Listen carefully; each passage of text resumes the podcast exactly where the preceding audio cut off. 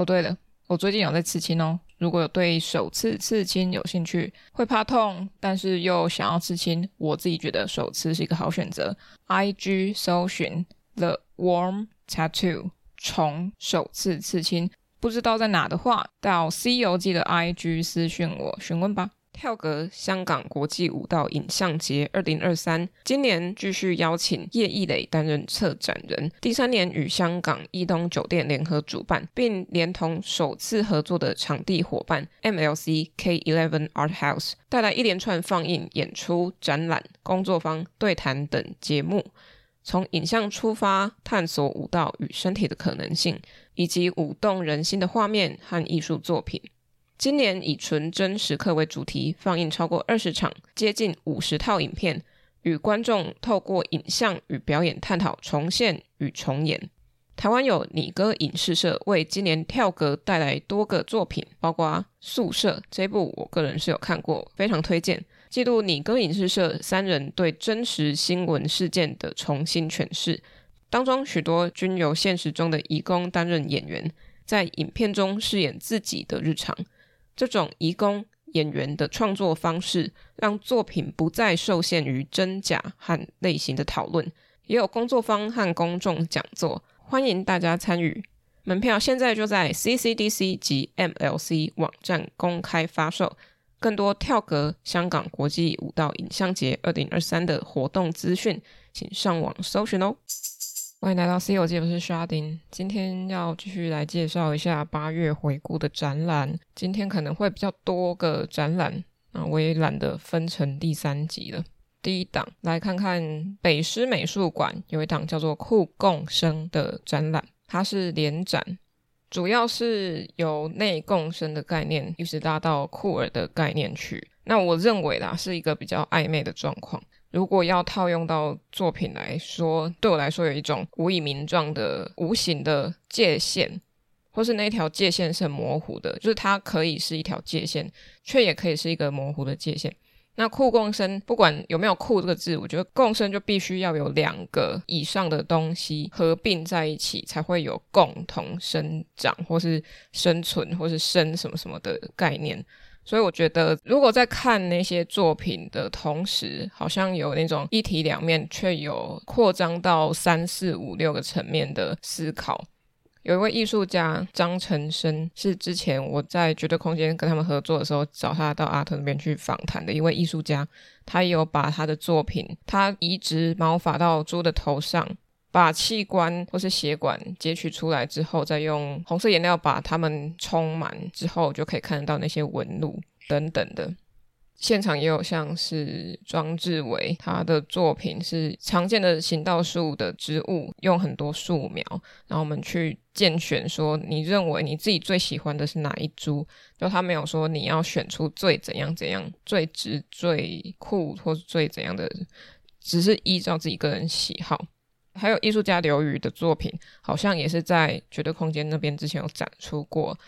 在议题讨论上，不管是哪一件作品，它都有基本的核心，在这个核心之外跟之内，其实都有不一样的议题需要被看见。但是这些议题并不会马上的说明给你听，而是透过看作品的当下，我们可以同时感受到不同层次或是不同层面的议题。正在同步进行中，所以在这个酷共生里头，我觉得没有那么单一的在诉说一件事情，而是要透过观看、透过阅读去理解。那我本身是比较喜欢比较装置型的作品，那平面型的我就比较少共鸣了。酷共生总共有两个展场，一楼，嗯，应该说是二楼跟三楼，但三楼那边的平面我就比较无感一点。那这就，就是酷共生的。对，我认为有一个一种模糊暧昧的状态，里面还有一些无以名状的，我称为幽灵的东西，它一直存在，但是必须被发现才会存在。我自己觉得有，不知道大家会不会觉得也有呢？好，那是我的想法。那下一档展览的话，来讲一下温嘉宁的展览好了。呃，温嘉宁他是在二零二三的台南新艺奖受邀艺术家之一。然后在甘德阿舍，我看到他的作品，我大为惊艳。他的作品我非常喜欢，看起来是一种蛮完整的系列。但是他这一次在一日后乐园的场域里面的个展，我觉得那一种感觉是更贴近他的主要议题。像是新一讲，因为要搭配台南梅河的空间，所以布置的方式或是为了配合其他艺术家而呃，有点像区隔两个人的作品。看上面会觉得啊比较单一，虽然他的作品已经够完整，但是看起来就是那么点奇怪，而且又是跟别人连展，是而且他们关系，我真的完全不认为他跟甘德拉是另外一位今年得奖艺术家有什么关系，对我来说一点关系都没有。但是在一日后乐园以自己个展的形式展出的时候，我是蛮喜欢的。加上那个空间并不是一个完整的白盒子或是黑盒子，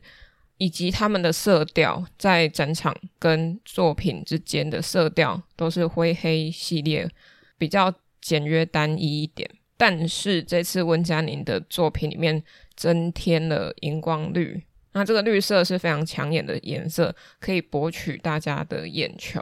但并不是说光看这一点的差异性，而是内容的呈现、内容的铺陈也开始转变了。之前都是比较没有场景式的单一的行动，主角是没有上半身，只有下半身接着一颗头的女体。好，那我们可以看得出来是女体，因为它比较有一种性别表征的感觉，但并不是完完全全的就告诉你。她就是一个女性，虽然她一直都围绕在女性的议题，但我不太喜欢把她太定位在某一个性别上。我觉得她的作品可以更扩张到其他性别，尤其在这次一日后乐园的展出呢，我认为那个人的形态开始有了一些变化之外，更不需要再看她的性别，也许她就是这样的物种，这样的人体样貌。但如果要套用到女性的议题来说，也是合乎常理的。在他的作品脉络里面，女性是不可避免的存在。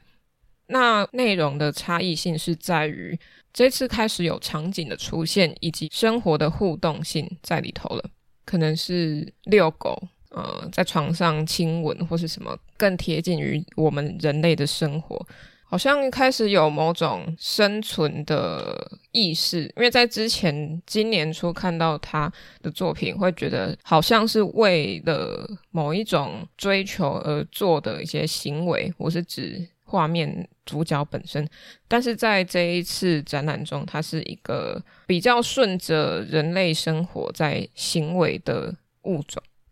不知道大家有没有概念？可以搭配我的 IG 的图片去看。那大概就会知道那个感觉。那我是蛮喜欢他的影像处理方式，嗯，有一个是纯文字的字幕的，然后用英文；另外一个是纯粹影像拼贴的。纯粹影像拼贴那一件呢，是女性角色落下的瞬间，比如说飞天小女警她飞下来，或是。呃，宝康佳丽嘛，它掉下来那个优雅的动态感，但对我来说呢，这个比较像是脑补，并不是说温嘉宁在脑补一切，而是我觉得在他选择的那些影像里头，我觉得大部分都是脑补的过程。对于女性掉落的瞬间，怎么可能会这么优雅？除非她是一个跳水运动员。或是他是一个什么芭蕾舞者啊，等等的，就是在临机应变的状态下，女性的身体跟人类的身体一样，可能会做出为了生存而有的反应，比如说抱头，或是尖叫，或是什么什么的，他并不会那么优雅。那他的作品用优雅的方式剪接拼贴在一起的时候。那我们就可以去看说，哇，那这个跟现实中的差异到底在哪里？那为什么这些影像会选择如此呈现？好，那这是我提出的一些疑问的点，但不是针对温嘉宁提出疑问，而是在思考这整个作品里面有哪些有趣的东西。当天我跟温嘉宁有约，然后他有跟我解释跟导览，然后觉得很不错。那也有在现场跟他谈论的一些可能性。我觉得那种讨论感觉真是太棒了，我超爱跟别人讨论作品，但是自己一件作品都没做出来，就是非常的，唉，不知道该说什么才好。我真的是该加油了。OK，那下一档展览，我们来看一下集结之后陈奕哲个展。这场展览其实是一个非常文件展的展览哦，应该说是档案呐、啊。它从一楼到三楼的呈现是循序渐进，一楼是一个比较 chill 的场合，像是小吃摊、台式的小吃摊一样。我们进去不会觉得啊，这边是什么东西，好像很恐怖，都是档案要一直阅读。它的阅读方式反而包装在小吃摊的形式里头了。小吃摊的圆桌啊，小铁圆板凳，还是什么？呃，像还有什么菜单呐、啊，或是墙上的照片，一一的都很像是外面店家面摊呐，或是一些老店他们会放的形式。入口就是给你菜单，你自己看。那那个菜单其实就是他作品的编号跟对应的位置，所以一楼其实很让人可以下咽的。墙上的照片也不是随便选的，因为他是在讲一个跟社群、聚落、艺术发展等等有关的展览。所以旁边的一些报道，如果是对应到小吃店的话，可能就是哦，我哪一天被采访了，所以我把报纸剪下贴上，做一个记录，那也让别人知道说我是有做这件事情，而且我被采访喽。但是在他的展场里面放的是那些聚落的文章，比如说有人在研究这个聚落的发展走向是怎么样，未来走向跟呃现在发生什么事，可能收掉了，可能因为什么因素而消失。还有照片也是对应着他们的社区脉络或是艺术脉络的组员去拍摄的嘛，那那些记录照片就会被输出在墙面上，然后慢慢的走到二楼、三楼的时候，那个感觉会越来越收进来，像是二楼合适的部分，用了很像披萨盒的上掀式的纸盒，打开来就有很多不同展演的记录，或是他们自己有点像日记形式的记录。打开都是一件故事的开始，那你关起来，它又会退回到它原本的位置上去。还有三楼的影像记录等等的，都是一个会让人慢慢的从比较浮躁嘛，我自己觉得啦，就是从小吃摊的概念。比较浮躁的要去参与的，因为它是一个可以交流的场域嘛，在圆桌前后左右都可以坐人，所以这个时候我们并不会觉得说啊，我们要先礼让谁，要礼让谁，因为大家都有位置，我们都有时间去好好观看这些东西，而且这又是一个艺术空间，它在这边提供了一个交流的场所。说真的，艺术空间也是一个交流场所，但是他直接放的这些可以很亲近人的经验跟体验的时候，就会更快的融入在里面，慢慢的往上，越来越收心，专注在某一件他想要谈论的事情上。其实他每一件东西都是要谈论，回应到，扣回到他的理念当中，但是最后会变得更为单纯的一条支线上。对，那我觉得是蛮不错的。我刚刚忘记说，陈奕哲的个展是在节点，然后这一次我现在要讲的是在木木艺术的飞白书写的叫声，它是黄柏皓跟陈玉荣两位艺术家的联展，但联展的概念我觉得还好，他没有写在展名后面啊，因为我会觉得就太直译了。当然，他们都找策展人来了，一定是有相关可以找出他们共同性的展览才会这样子命名。那书写的叫声，或是回到飞白的概念上的话，飞白对我来说是套用到水墨的概念去书写。我认为是一个很奇特的在艺术上的呈现啊，并不是说像陈玉荣做科技艺术，或是黄柏浩他可以更直接的在作品上看到他的创作轨迹，不是只有这样而已。他们书写的叫声为什么会再强调声音这件事情，或是回应到书写本身的字体发声来说，我认为是可以挖得更深一点的。如果以我比较简易式的介绍，他们的叫声并不是存在于某种可视的样态，它可以有叫声没错，但是不是真的声音。那些叫声，我认为是人类在观看痕迹时的过程，它的移动以及我们视觉上看到的材质关系而产生的叫声。那那个声音，再强调一次，它不一定是一个真实的声音，而是从我们心里面发出的想法，或许也是声音的一环了。再说到书写上，虽然陈玉荣的书写看起来不存在。好像都是字体的移动吗？他的作品会有时间感的流逝，这些时间感其实也是手在书写前置的编码上就已经存在了。那它的转化就是靠这些影像在支撑嘛。虽然看起来两位作品材质上或是表现上是毫无搭嘎的，尤其是陈玉蓉的作品很难一次的。套入到这么哲理的，或是这么我认为很东方式的命题上，但是要深挖也是可以的。我这档就不讲太多，因为我认为大家可以去看一下这档展览策展人沈玉昌所写的展览论述，我觉得他写的很精彩啦，那大家可以多多参考。我觉得我讲只是在关公面前耍大刀，所以我们就进到下一档展览。下一档展览是在绝对空间的方法集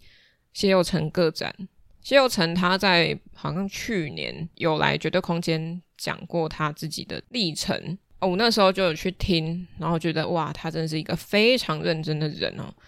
那我在南美馆也看过他的作品，那件作品很多人去玩，有 QR code 你可以开关灯。但大家会以为开关之后投影出来的是那个蓝色的，很像投影荧幕没有关的视觉画面，但其实不是，它那个画面一直存在，它是用荧光漆吧，我记得，然后去画的，所以它一直都在那里。如果我有讲错的话，可以纠正我，因为我也忘记了那个时候超多人在玩，但我对那件作品非常有印象，所以后来他来的时候，我就还蛮专心在他后来的一些作品上的。那些概念，或是从以前转化到现在，我觉得他好像有掌握到某一个特殊的材质性，或是关于他特殊可以发挥的点了，非常棒。那这次展览看起来比较像回顾展诶，但我觉得他的承接新旧的方式还是存在的。整体来说，我对这档展览是比一个大拇指。我觉得这档展览非常刚好。展品不会过多，也不会太少。但是如果它再少一件，那就很怪，会真的是太少了。门口区域那边的作品，是我之前没有看见他做过的一种形式吧？物件的放大，还有更纯粹的使用了物件本身材质特性而去做的。诶，可是其实说之前作品都是如此，只是在物件的材质选择上会更现成物啦，应该是这么讲。到后面会比较有物质的介入吗？应该说人为的介入跟物质的介入同时混杂。它对于材质跟使用都非常的纯粹，就不会有太多添加的东西，不会有一二三四五全部加在一起才会成为他的作品。可能一二三或是一二或者二点五加在一起就完成了，简单又不失它的效。后面有一区我是非常称赞的是。裁判椅的影像跟会吸磅秤的磁铁那个部分，我觉得他们两件作品合并在一起是非常得宜的。虽然两件作品看起来毫无关联，除了材质上，一个是影像作品，一个是现场的感应式装置，但我觉得他们非常有连接性哦。裁判椅其实是一个真正球类的裁判高的铁质的椅子。但它把它下面的椅脚加入了像摇椅一样的圆弧状，所以你坐上去裁判椅的时候，它就会像摇椅一样摆动。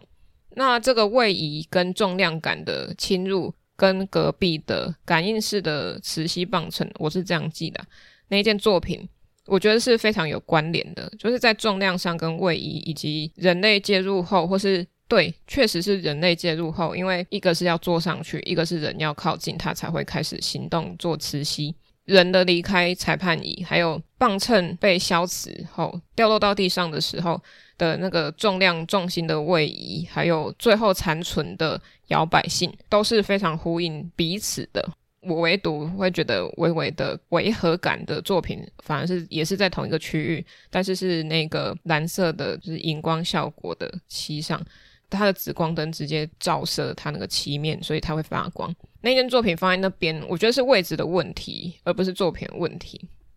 后面那区有精彩的地方，也有我认为稍显可惜的地方。但整体来说，我觉得整体的谢佑成风格上的色调，还有整体的布置，我是蛮喜欢的。上一次看到他的作品呢，是在渔光岛，也是用了一个非常简单的材质去反射光线，那我们就可以直接看到那个光照在上面的时候会显现影像哦，我们认为的影像在上面，在我们的眼球里头，让我们误以为我们看到的是正在发光、字体发光的一个数字，但其实不是，它是透过光线反照的。所以我觉得它的概念是可以很简单的达到作品的完成度。但是我们有没有想到这一层面？可能没有啊，他想到了，我觉得蛮赞的。OK，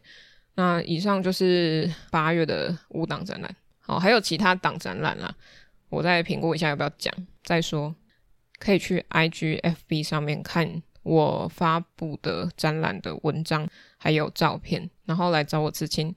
感谢大家收听，下次见啦，拜拜。各位各位，喜欢《西游记》的话，可以到脸书 IG 搜寻《西游记》。C 是大写的 C，那请认明 logo 是绿色微笑的毛毛虫，那就是我啦。想听最新一集的《西游记》，可以到各大平台，像是 First Story、KKBox、Spotify、Apple Podcasts 或 Google Podcasts 免费收听哦。想与我互动私讯或者聊天，可以到 IG 上找我，搜寻《西游记》。欢迎各大单位合作邀约，信箱请看下方资讯栏喽。那我们下一集《西游记》再见，拜拜。